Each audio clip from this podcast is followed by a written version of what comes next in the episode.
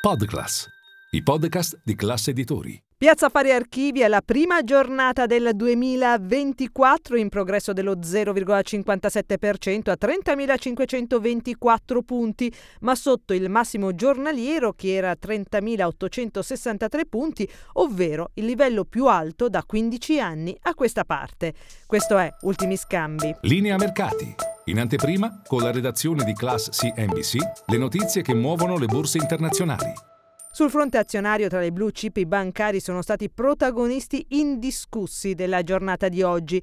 Banca Monte e Paschi di Siena ha segnato un progresso del 6,14% a 3,2 euro, seguita Popolare Emilia Romagna più 3,6, Intesa San Paolo più 2, Unicredit più 1,8, infrazionale calo invece Mediobanca giù dello 0,04%. La performance del Monte e Paschi di Siena resta sostenuta dalle prospettive di risico bancario, soprattutto dopo che il ministro dell'economia Giancarlo Giorgetti ha definito l'istituto molto più ambito che in passato e ha sottolineato le buone probabilità di un'uscita del Tesoro entro il 2024, come da accordi presi con la Commissione europea. In evidenza poi Leonardo più 2,04%, Leonardo che è stata la migliore blue chip del 2023 in scia alla corsa agli armamenti a livello europeo determinata dal difficile contesto geopolitico. Bene la giornata di oggi anche Tim più 1,73%. Nexi dal canto suo ha lasciato sul campo l'1,27%.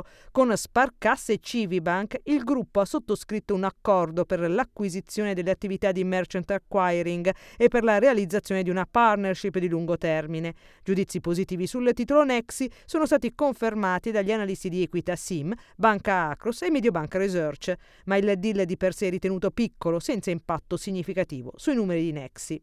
Fuori dal paniere principale da segnalare i quasi 20 punti percentuali di rialzo di Mittel, società finanziaria di investimento orientata alle imprese italiane e ai loro imprenditori.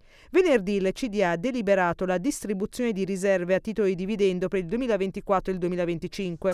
Il 5 febbraio sarà staccata la cedola per il 2023 per una distribuzione complessiva di circa 10 milioni di euro e il titolo ha festeggiato con un più 19 punti percentuali.